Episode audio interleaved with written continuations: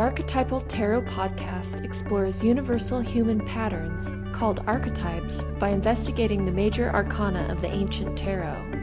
We recognize these archetypes because they are present in our own life stories, myths, and culture. Each card represents a stage of the journey for understanding the greater story of our lives.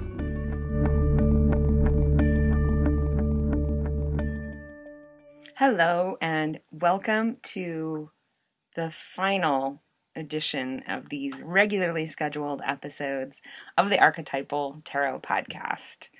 And we are reaching the culmination of this of this heroic journey that we've been on. Uh, this time we are with, with card twenty-one, The World. And we're going to discuss beginnings, endings, rebirth, and of course the further journey. And I'm Julienne Javot, and with me is Cyndera Quackenbush. Hey! Hello, and what a, a more wonderful way to end our podcast series with, than with the World card, which is like the culmination card of the entire archetypal journey that we've experienced throughout the tarot. It is, but just to not put the thought in your head that we are going away completely, people, um, you haven't heard the last of us yet, so most definitely do not unsubscribe from the podcast, unless of course you're just sick to death of us and go ahead. But oh great, it's over. Oh. Just get to the end ending and close the book. But but what I'm trying to say is just hang on to those subscriptions, leave them there in your iTunes or whatever. Um, we will um, likely be back with other editions, special editions, and more information on what we're doing yet next, which is so incredibly, I think, appropriate to what we're talking about because this is an ending and also a beginning. Um, and we'll get into the card in there. It's just so you understand, I mean, it's perfectly appropriate for us to be here now deciding what all of this material and everything that we've talked about over the last two years practically. Um, twenty years. twenty-four podcasts under our belt. Whoa. Um, there's a lot there. So we are in this um, very much with the process of, of this heroic journey, deciding what what is going to be our next adventure with um, these ideas in this process. So that's my long-winded way of saying stay tuned. There will be more, probably at least in a, a few months. So there's that. And at the very end of the show, hang in there because there will be a way for you to stay in touch with us, get an email every once in a while letting you know what we're doing, possible book, possible workshops, some exciting stuff. So hang in there at the end for that information. Invite us to your birthday parties. Oh, we love that. Yeah. yeah we're, we're, we're in the Bay Area, but you know, if we're traveling around, let us, let us know, whatever. We take gifts too. So yeah, absolutely. Dutch slippers, anything like that. Uh, anything cozy. Uh, speaking of which, the world, and the we've world. got all kinds of symbols and things going on in this card uh, that also harken back and are reminiscent of the various stages and symbols that we've been coming across on, on this entire stage. Uh, what do we big, have here? It's a big card. This is a huge card. Um, as ever, we have uh, we tend to look at the symbols in the two different decks, the Rider-Waite deck as well as um, the Marseille deck, which is, um, as a reminder, is one of the oldest decks, one of what they consider the original tarot. Um, and it's, I think it's a beautiful card. So, and there's some great symbols, and it really does um, contain a lot of relationship to the rest of the journey that we've been on. So, um, you just want to go... Yeah, I would say uh, these two cards are pretty much in agreement about a lot of things. Uh, the two versions of this card are. Um, but so the primary thing going on here is that we've got this beautiful woman-esque figure. There's mm-hmm, some mm-hmm. debate out there as to whether she's androgynous or not. But I pretty much see it as a woman there dancing in the center. Um, she's naked and free. She's got this scarf wrapped around her. Um, and a couple of objects in her hand, which in the Rider-Waite is two wands, both in the right and the left hand. And she's surrounded by this wreath. She just seems very free and uh, aware and conscious as she dances within the wreath. Uh, and then she's surrounded by these four mysterious cartoonish characters. No, but I think we've we've seen them before. I think they're very um, powerful. They, they have symbols. Visited us before. Yeah. Yes. So um, and and uh, both versions are pretty much in agreement about what they are and in what location they're at. So up in the upper left corner we have an angel. On the top right we have an eagle. On the lower left we have a bull figure, sort of a Taurian-like mm-hmm. animal. And then uh, there on the bottom right we have a lion. Uh, so let's, there's a lot to unpack here and explore, but let's let's see what we can find as far as, let's talk about each uh, of these figures and, and uncover and unpack a little bit about what, what are they reminiscent of and w what might they be pointing to as this last final stage card. Mm. Um, something too, and, and yet another symbol, um, is the infinity symbol, or the lemniscate symbol, which is Uh, wrapping around the top and the bottom of this wreath of laurels with the figures. Oh, that's and right. So that's that's immediately to me rem reminiscent of um, what we saw in The Magician, which is our second stage, uh, way two years ago almost, that we were talking oh about the learning and the mastering of your your doingness and your skills in life. And, and also those wands, since we're on the topic of The Magician, mm. uh, the wands also are pointing to that Magician card. It's, it looks like a very similar wand to what he was using. Uh, and it is that capacity to be able to direct energies where needed. Um, and in the Rider-Waite, we've got a wand in both of these hands, so it's coming from both a balanced right and left side. We're reminded once again of the alchemist, mm-hmm. um, and being able to transform uh, basic matter into uh, the gold of life. And anima mundi was, was a term used by the alchemists, which was this ability to see the world or the world soul in all of matter. So mm-hmm. even if you started with a, a common stone or something like that, in it was the beautiful gold of the universe or whatever mm-hmm. in there. It was just a matter of putting it through the right process. And this is definitely a beautiful emerging symbol from qu quite a grueling process at, at points. You look at our tarot journey as a whole, right? Absolutely. And um, just to the, the wands and the, and I'm again on the Rider-Waite um, symbology here. I mean, wands in and of themselves have a lot to do with, they're a sign of readiness and doingness, and and the fact that the figure has um, a wand in each hand, that does harken back to what we were learning with the Magician stage, but also I think to the Chariot, where we had a rein, uh, and we had two reins in our hands and, and two horses that we were like struggling to control. And that was the idea of trying to balance those opposites. What, what are you going to work with? And this to me is symbolic of, of being able to hold those opposites, of being able to really work with them um, without judgment. And we just went through this um, stage of judgment, and we talked about redemption there. And so there's there's something so much that we've learned that we're holding in this place. This is this is the card of fulfillment, um, of, of of wholeness, um, and that doesn't mean that we for, don't have any scars from the journey. That means we are going to hold those scars in a different way. And those wands, I think, are really powerful symbols of being able to hold those opposites. Yeah, that's right. She's dancing in the tension of these two as she holds them both, and, and allowing for the new thing to emerge. I mean, this wreath that surrounds her is a, is a little bit like a vulva. It's a little bit like... It's a kind of a yoni symbol. Yeah, so something's emerging through here. Something's being born.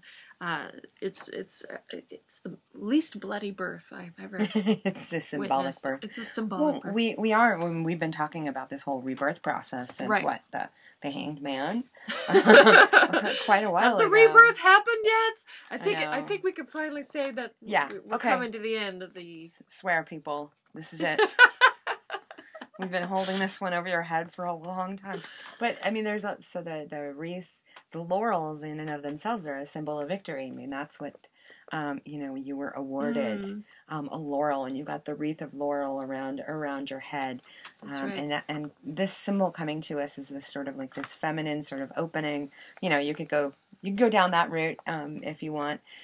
Just seeing this as sort of a sense of protection of of being surrounded by something, and there's with it also having the infinity symbol. you know, wrapped around it at the top and the bottom. We also, that that goes back to the card strength, mm, where the woman mm-hmm. had that infinity symbol above her head, sort of like understanding that you have built this strength, um, or rather you have found a strength that was already in you. So, and I think there's a good combination of things there. You're building it and you're finding it. That's that's there in the... Um, The figure in the middle, if you notice that the legs are crossed, very similar to the the hanged man. That's right. Yeah, there's That's a relationship right. um, there. So let's talk about the dancer, and then you've already uh, mentioned the strength card, which makes me mm-hmm. think of the lion. Mm-hmm. But before we leave the boundary, it, it's also bringing light to where we've come from with from the sun card.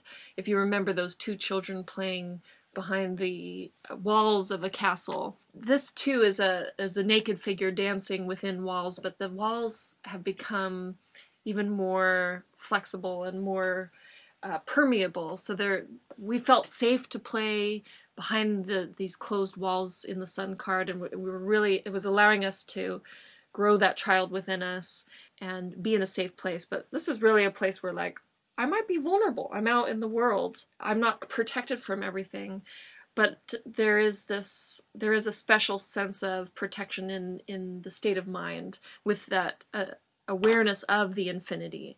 So that's a special place to be in, to be able yeah, to dance within that. You've, and I think that, that, uh, that's been created throughout this journey. It didn't just necessarily magically appear, I think, because, you know, the laurel isn't sort of an award, like, you, good job, but symbolically here, that protection that you're talking about, that we will always carry with us because of the process, the hero's journey that we've gone through. Yes. You know, we've, we've, we've earned it in a way, or we, we, you know, once you learn certain things, they're with you the rest of your life. Mm. So that's, that's to me, that kind of, that's what it reminds me of, of, you've been through a lot. You have learned so much, and you are now able to no longer just judge the bad things or good things that have happened. They're integrated. Yeah. This is most definitely an, an integration point. Mm. Um, and we talked about evolution versus redemption in the last card. Um, we're looking at this as sort of like a stage of evolution, of recognition, of being with where you've been, but also... Um, the word involution came to me when I was researching this, mm. and um, that just word itself means, um, involution means in upon itself. Not quite like the Ouroboros, but was sort of like you've, you've closed the circle in a way in certain lessons. And then I, I dug a little deeper, and I thought this was interesting. Involution is also a mathematical operation of raising a quantity to a power, meaning you've leveled up your game. You've definitely, like, moved up through something. So I thought that was interesting relationship to math, which I don't think a lot of people necessarily think about.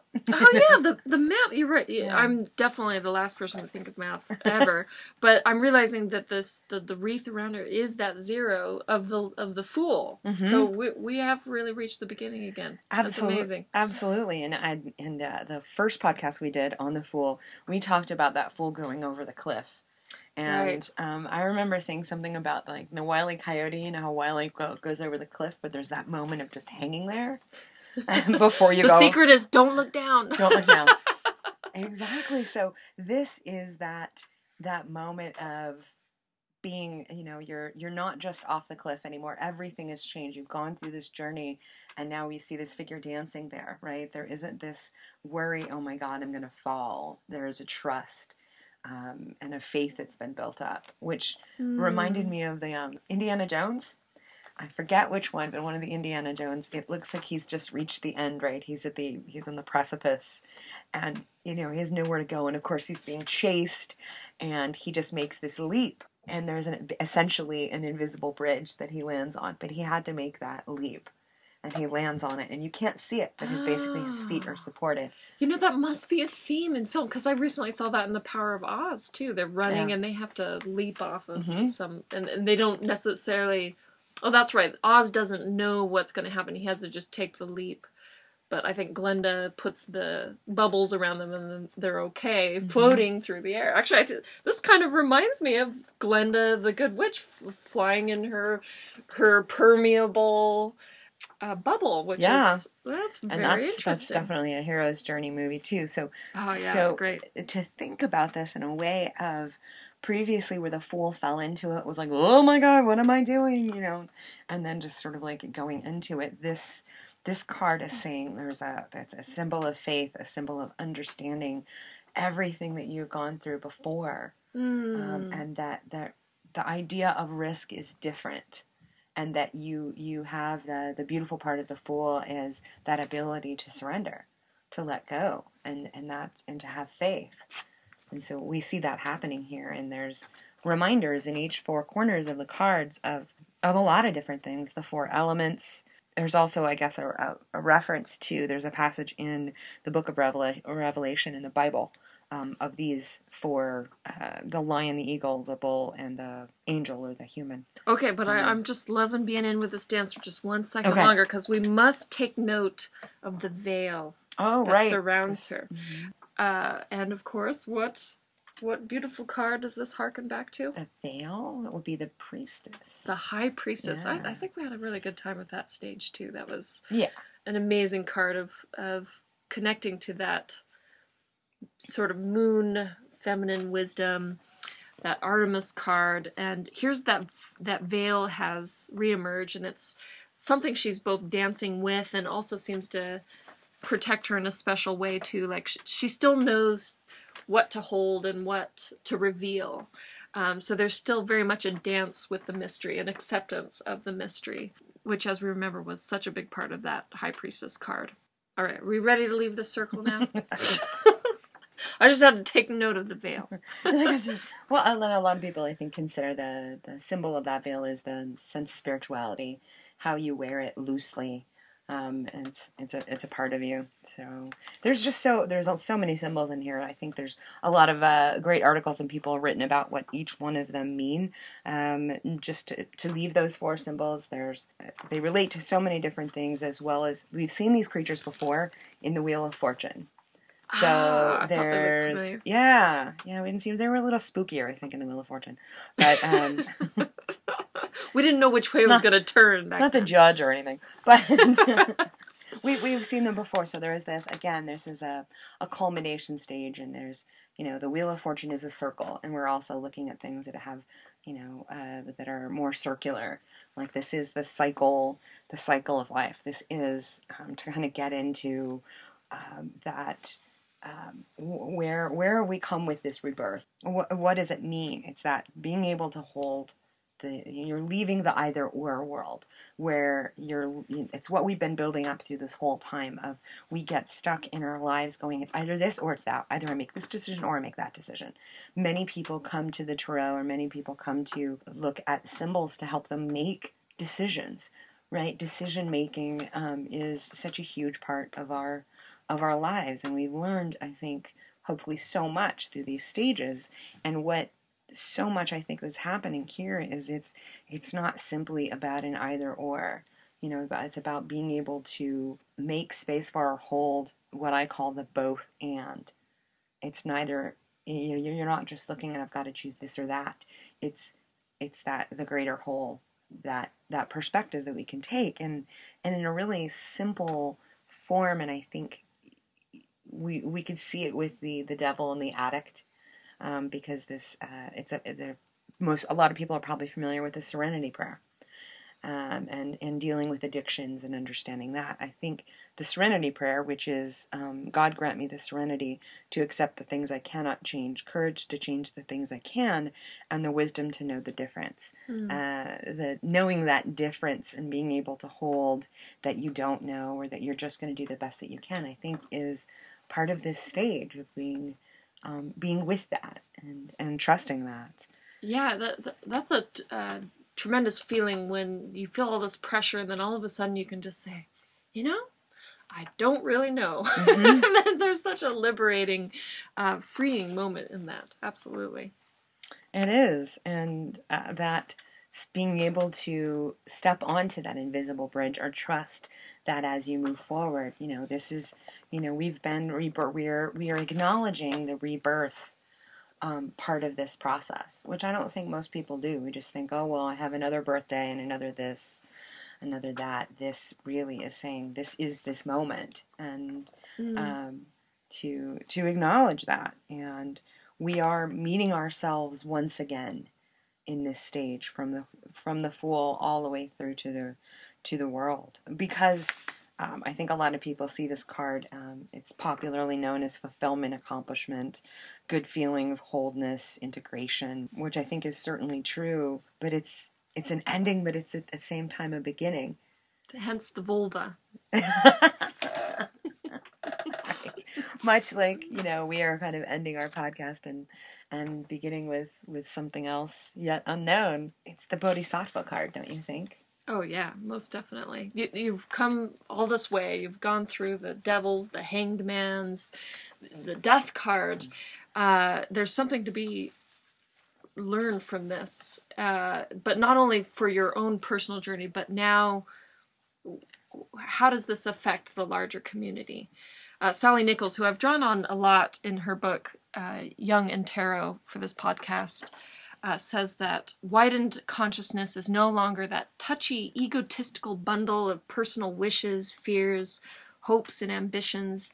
Instead, it is an indissoluble communion with the world at large. Mm. So we're expanding beyond our little uncomfortable selves, and we're we're reaching out into the larger sphere with this card. Yeah. Uh, what is when when we go through something and we really change? How does this impact everything around us?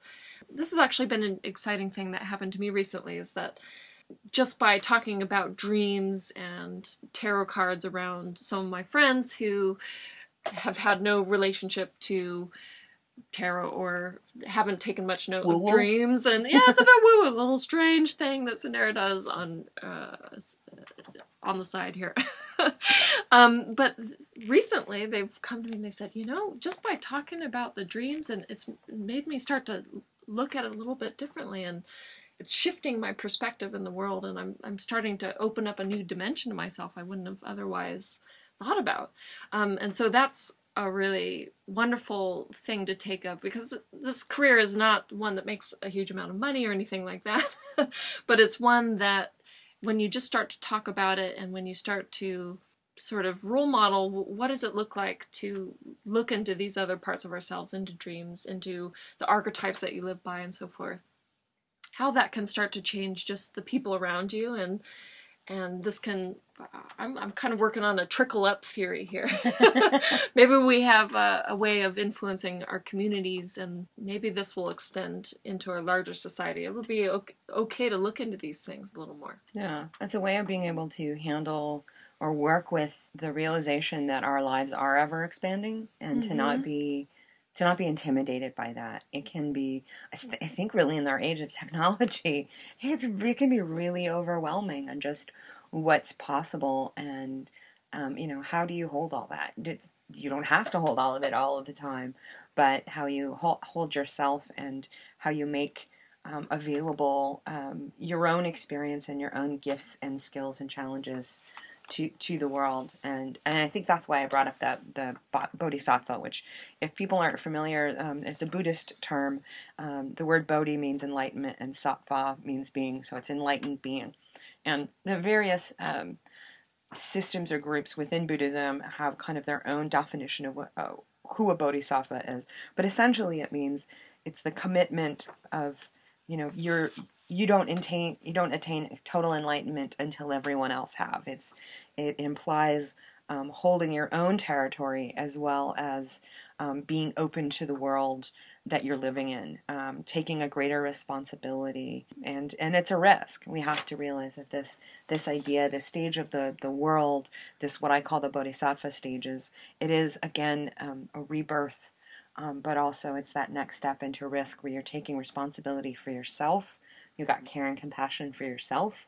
You're moving things forward in your life, but you're also there to help other people as well. So it's no longer the single journey.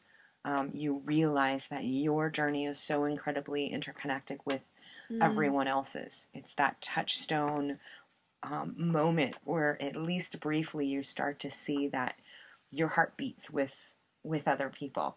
Mm. Um, and we get, we get glimpses of that, I think. Uh, one of one of my favorite poets um, is T S Eliot, and T S Eliot, I think, wrote um, brilliantly about this very subject. And artists I mean, maybe I'm just, you know, because I'm an artist myself, but I think artists tend to at least touch this world, this idea of being able to hold that both-and-ness of things, of the holding the opposites together and not just judging them as one thing or another, but to, to be able to make space for them to be together. And artists, I think, are, are drawn to do this or forced to do this in their creativity. And especially, I think, the, the set of um, poems T S Eliot wrote called The Four Quartets.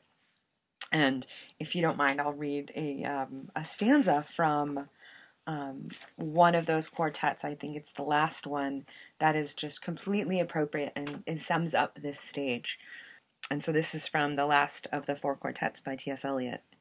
With the drawing of this love and the voice of this calling, we shall not cease from exploration, and the end of all of our exploring will be to arrive where we started, and know the place for the first time.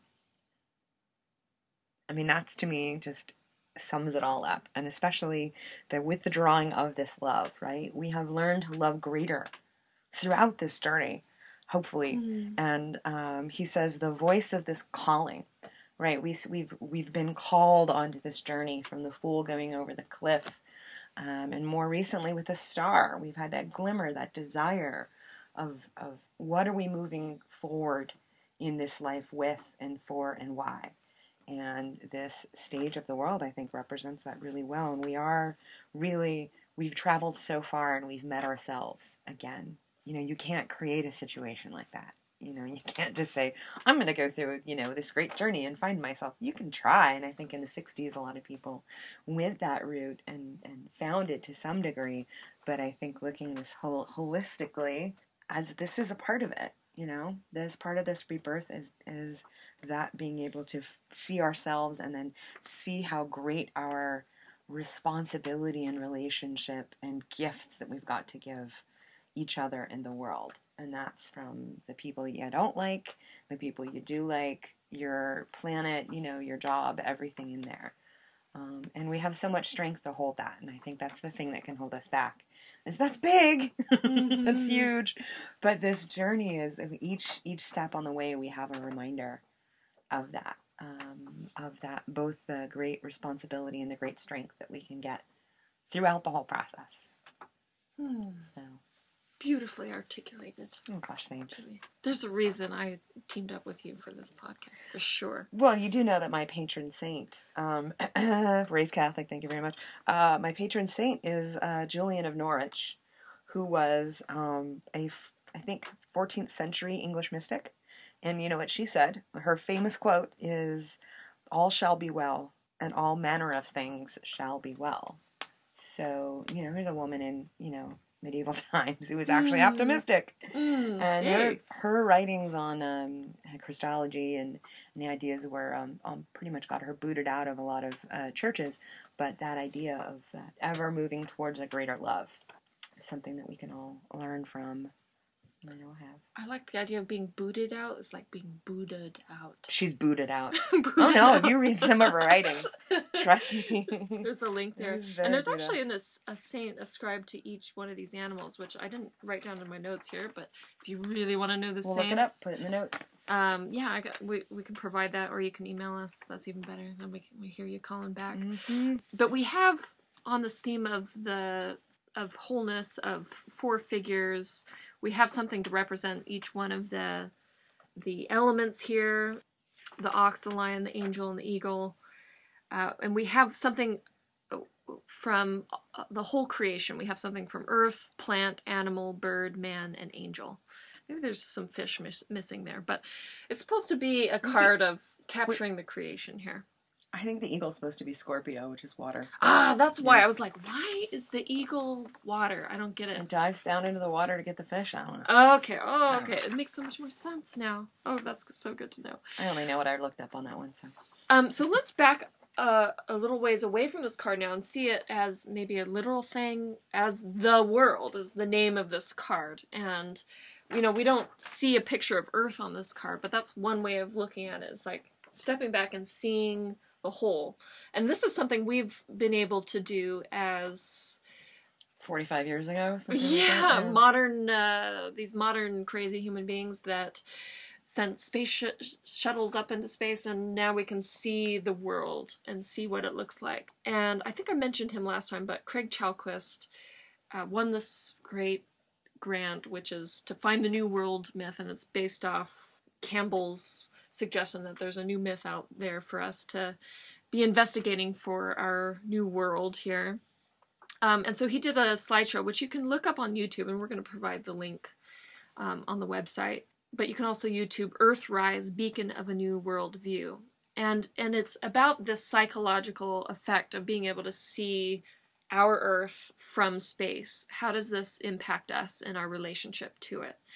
Um, we're no longer just on it, but we can see it as a whole. And, and you know, astronauts have talked a lot about, you know, and they're, they're these hardcore scientists. Mm-hmm. They're up there, um, and they have to be so reasonable with their reasons so much of the time, but they are in love with the Earth when they see it. It's just like this longing and this in awe-ness of the world, of the Earth from space. And that first, I think it was the first picture, or one of the most famous pictures of this Earth rise, which is basically being on the moon and seeing the Earth rise from there. This photo was taken on December twenty-fourth, nineteen sixty-eight. What a date for that to happen. December twenty-fourth, Christmas Eve. Christmas Eve. And it, it feels so linked to the returning of the light, of the solstice, and so much of the significance we've given to Christ's birthday and so forth, that this is the emergence of something new. And Campbell, in his conversations with Bill Moyers, said, this is the ground of what the myth is to be. When you see the Earth from the moon, you don't see any divisions there of nations or states. This might be the symbol for the new mythology to come. So being able to see all of it there, the things that we're also doing to it are now yeah. visible from space, and that, that there's no boundaries put up, that we are very real in our maps and our minds here on Earth. So that's a very interesting thing to think about. That's the exact moment we're talking about. And um, interestingly enough, just on the radio, uh, maybe a week or so ago, the gentleman who took that picture, the astronaut who took that picture, um, uh, was on um, a, a talk show on N P R. And, you know, of course, the, the host was like, oh, wasn't this an, a, a, just a beautiful thing? And, and he said, yes. And he's like, we weren't necessarily supposed to be taking those pictures either. That, you know, don't oh. waste film, don't waste your time, because they had very, very limited time. But every single, uh, all that, the astronauts on the, on that flight were, um, they all got their camera. They were all like, where are the cameras? You know, we've got to do it. And, and that they're, people become so changed by that. And mm. um, I believe his name, he's an astronaut. Uh, I'm not sure if he was on that flight or not, although I think so. His name's Edgar Mitchell. And he actually was completely, talk about a hardcore scientist. He was completely changed, um, I think in a very good way, when he came back after seeing the Earth, of seeing the Earth rise from the moon, and getting that exact idea of like, wow, we are really connected. We walk around in these little, you know, shells of, of ourselves and our ego. And, you know, that's that thing too. But like, wow, you know, life is bigger than life itself. Mm. And he started um, IONS, which is the Institute of Noetic Sciences. And their flag um, actually is the planet Earth. Mm. And they're, mm-hmm. um, they're based up here in Northern California um, in Petaluma. And I've been there a number of times. That's where Gene Houston would teach. And uh, that whole institute is is dedicated to knowing, you know, noetic sciences, the, the other knowing. Um, and so he was definitely inspired by that. So this, this idea of the world, this ever-expansiveness, and understanding that the, the one thing, one of the things we know um, from physics is that the nature of the universe is that it's ever-expanding. And that can, I think, make us panic, like, holy crap, but also to understand that we are a part of that, um, and to be able to hold that idea. I mean, I think it was one of the bigger, bigger pictures, that we are both so, you know, we can hold the whole thing as well as go down to the personal level, the one-on-one level, and see that connectivity, you know, the all is one idea. I could harp on and on about Cloud Atlas because I really loved it.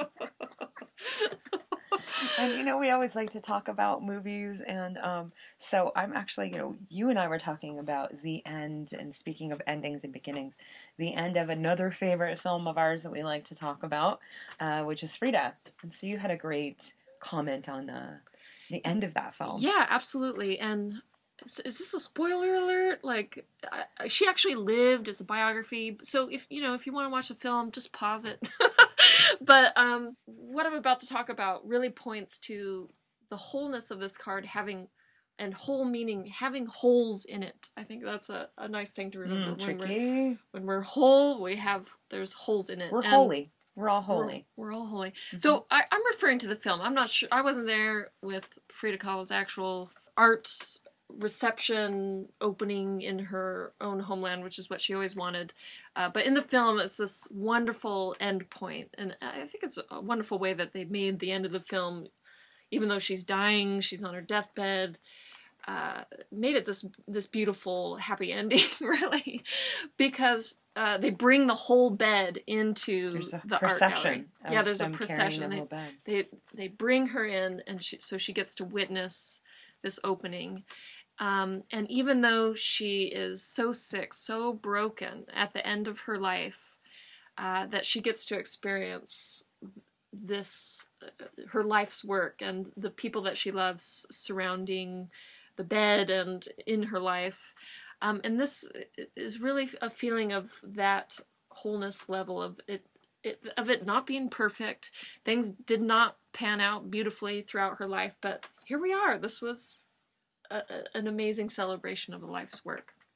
Exactly, and I think she's, and everyone there, I think too, the way it's portrayed in the film, I think beautifully, being able to hold both the pain and the beauty mm. of of what this culmination meant and of what is happening very much in that moment. Because you're embracing her, you're embracing the artwork, people are there, but you're also there to let it go. Yeah. At the same time, and again, that's when I talk about the both andness of things, of being able to hold those opposites, right? The the absolute beauty and the love um, present, as well as the knowledge that it will be lost. Wow. And, and in, a, in a way, sort of as I think art, artists tend to be able to, I think they live a little closer to this purposely.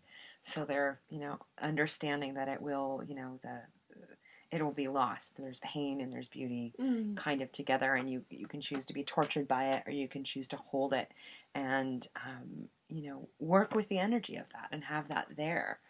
Um, and Julie Tamer, the director of that film, I think, um, did a brilliant job mm-hmm. with with that. You know, it, it, it wasn't that, like, happy ending kind of thing. It was a happy ending, but it was a sad ending it at was, the same yeah, time. Yeah, it was a...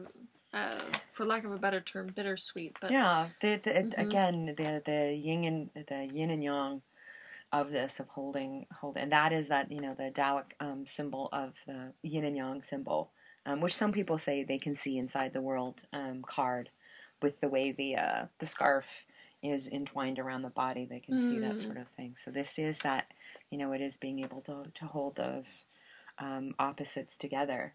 Um, yeah, absolutely. And and so with this theme of wholeness, we're, we're not reaching perfection, or we're not seeking mm-mm. perfection.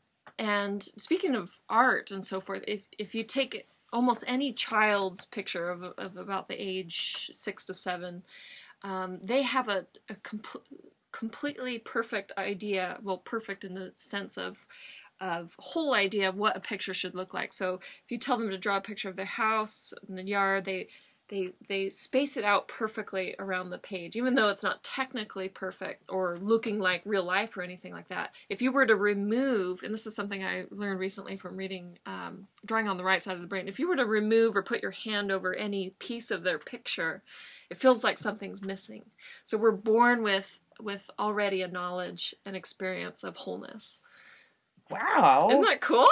That is, that's, wow. That is really cool. And being a, a, a teaching in a school, I've also realized this, that their, yeah, their ability to create beauty is already there. Um, and but by actually learning some of the things, getting, really getting into the left brain, sometimes we, we lose it and we get rigid. And we think, oh, things have to be perfect. Uh, left perfectionism is a very left brain yeah. uh, uh, state of being. So this is a good thing to know. Um, but back to the media, and I'm going to let you have your Cloud Atlas moment, because well, I, yeah. I think you should. But but also, it, it came up just during this podcast, which was the Oz Great and Powerful mm-hmm. film. Mm-hmm. And I think that's another great illustration of this perfection versus wholeness and accepting who you are theme, because there's this tension around Oz, this character of he needs to change, he needs to be the wizard we expect him to be, mm. but in the end he saves the day not by becoming what they all expected him to be, but by being his, his self, which is a trickstery, fooling sort of guy. And, he, you know, that's how he is able to, to reach out and do greater good, is not by becoming something than something superhuman or something other than himself, but by being that crazy yeah. fool that he is. And this stage is a perfect example of, you have, in the last stage, judgment, you drop that. You were asked to drop all those stories, mm. drop all this idea of perfection. Each uh, each one of those stories is basically like, that's not necessary. We're being shown that we need to let all of those things go, and that, you know, everything is connected no matter what. So calm down. And this, this um, what we call, you know, this culmination point or this rebirth point is where we touch that. We, you know, we realize that, you know, we are meeting ourselves for the first time, and it's what we have tried to leave behind so many times. Oh my gosh, yeah. So, I mean, that's, I think, you know, to, to swirl in um, the, the, the Cloud Atlas film, because that film is, um, it's like six life stories intertwined together, and the themes are, uh, you know, strength and weakness, and uh, freedom, Um, slavery, uh, how we how we hold ourselves in bondage or are held in bondage by other people, and our fears, um, and it's all leading towards one. You know, that um, the connections that people make throughout the film at, at different stages, I think, are so true, especially to the last card and to this one. There's a point where one of the characters is, you know, she's about to be put to death, and they uh, they're interviewing her. They're trying to get her life story before that happens, and the The archivist, the person taking the story down, says, you know, to her that you your version of the truth is all that matters. And she says, the truth is singular. Its versions are mistruth. So it's this moment of saying, you know, that the all is one. There is one greater truth. And that all of those, you know, stories that we have, you know, there's a there's an echo of truth going through them. But those stories in themselves, you know, are necessary for us to learn, but stuff that we need to let go of. Tricky. And that director definitely liked to have lots of stories. Well, it's it's based on a book, essentially, and I think yeah. it was probably one of the most difficult films to ever make, because you have like six main actors playing, you know, a role in each one of those. Each it's like six films intertwined together. But it really, I think, illustrates the this integration point, because each one of the characters, Uh, well, not all of them, but many of them have a moment where they realized, oh, why do we keep making the same mistakes over and over again, you know, and, and how we are all connected. And um, it's too long of a quote, I think, to read here today, but definitely go to the show notes if you're interested in kind of seeing how the film Cloud Atlas plays into this, because there's a brilliant quote by um, one of the characters that I think just, you know, sums it all up. And his, his last sentence is, "My life extends far beyond the limitations of me." Wow. Yeah. That's a great place to end it. I think so. For today. I know. For today, this is, oh. Yes, yes. I don't know. You're going to have to... Hang like, in there, people. You can hang in there, but you're really going to have to beg for us to do the minor arcana, because there, there is a lot of people, cards. People are begging. I was hoping you wouldn't say that. Oh, my God. Well, we, we're, we're not going away for forever. Probably uh, you might hear from us again, but do hang in there at the, the recording just at the end of this. You'll find out how to get a hold of us. And um, we truly, I think I can speak for both of us, really have loved doing this, mm-hmm. and really, really hope that you've gotten something out of it, this crazy journey that we've been on, and hope that it's helped you in your life. And um, I want to extend lots of love and blessings to you wherever you might be. Yes, absolutely. Thanks for joining us on our journey. These uh, crazy, crazy dancing fools in the center of the vulva. Where will we be born next is the question. We'll see what happens. That's quite a way to end it, Cyndera. I was going to say. Well, um, you know, all uh, things are best. Uh, never mind. Never mind. Best wishes to you on your journey, and please do stay in touch with us. You haven't heard the last of us yet. Thanks. Bye. If you'd like to stay in touch with us, just send us an email to atpodcast at archetypist dot com. Show notes and references for this episode can be found by going to archetypist.com forward slash world. That's A-R-C-A-G-T-Y-P-I-S-T dot com forward slash world. And don't unsubscribe from this podcast just yet, because we have a surprise or two for you. Thanks so much for listening.